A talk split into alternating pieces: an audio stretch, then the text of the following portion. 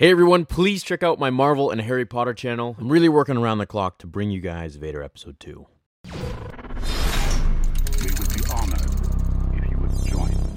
Hey everyone, what's going on? So, do you remember that video I did about a year ago on how everything Obi Wan saw as he was transitioning into a Force Ghost? It actually led him to seeing a piece of the new trilogy as well.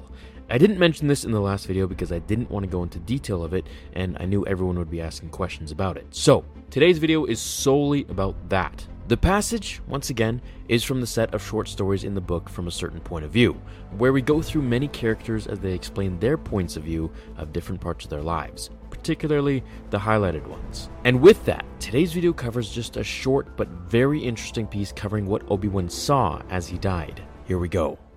Is this power? This torture? I am like a leaf tossed in a storm, the present and the past crashing together. I can no longer tell what is real and what is a distant memory brought into a sharp relief. Luke is safe. Luke is in danger. I am on Tatooine. I am on the battle station. The past, the present, even the future. I am being overwhelmed. It shouldn't be like this. This is not what Yoda promised. I see things that are not yet to be. Leia slumped beside a console, Captain Solo falling so very far. Evil triumphant, and then vanquished, and then rising again. And worst of all, Luke, as I am now, an old man, his face creased, his eyes haunted. He's cut off from those who love him, consumed by regret and sorrow. It is too much to bear, a future I never want to see. So that was it. That little bit right there it actually shows us that in canon, Obi Wan saw everything that happened in The Last Jedi, or at least parts of it that were very important, such as Luke being old and triumphant rising. Now, one thing before I want to explain everything else the part where he says evil, triumphant, and then vanquished, and then rising again, is he talking about Palpatine being triumphant, and then being beaten, and then Snoke rising again? Or is he talking about Snoke all in one, being triumphant, vanquished, and then rising again?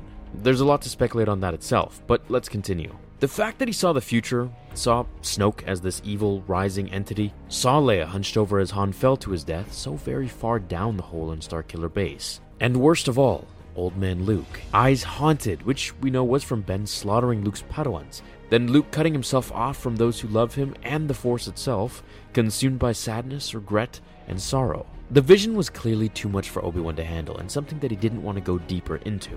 Now, of course, we want to understand that when they were writing this new canon piece, it is after they have written A New Hope. Obviously, this is like 40 years later. So they can't dive too much into what Obi Wan saw, as then it would make things kind of confusing for what we would see later on in the trilogy, or the original trilogy, I should say. Making us ask questions like why didn't Obi Wan warn Luke about what would happen to him later on in life so he could maybe make some different choices? After all those years of being a Force ghost, Obi Wan could have developed so many new abilities, and dove deeper into his visions, which was something Yoda was always trying to achieve in the prequels, as he spent most of his time meditating more than anything else, to reveal the darkness that clouded the Force, to see into the future.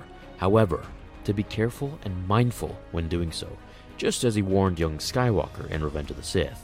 The fact that Obi Wan saw the new evil rising in the galaxy after Palpatine was vanquished, or perhaps maybe he's talking about Snoke in general, along with Han's death and Luke in exile, is just another testament as to how powerful becoming a Force Ghost is, which is what we got a short glimpse of in The Last Jedi with Yoda. This makes me much more optimistic about Luke's powers now that he has become a Force Ghost, and for the new world that we're about to embark on, opening our eyes to new views and visions of the Force itself. So, with that, I think a lot could be done in Episode 9, possibly, if they develop upon this with Luke's story. What did he see when he became a Force Ghost? What did he go through? Hopefully, this is something that could be explained in the Episode 8 book that comes out in just a month's time. So let me know what you guys think of Obi Wan's new power here. Should he have told Luke what he saw? What do you think it would have changed? Do you think he should have told Yoda? Stay tuned for the new videos coming about him meeting with Yoda for the first time after death, and everything new he is about to learn with this unlocked power. I'll see you all in the next episode with something very special coming May 4th, and maybe even a little teaser trailer before that. Until then, remember, the Force will be with you always. Now, fulfill your destiny.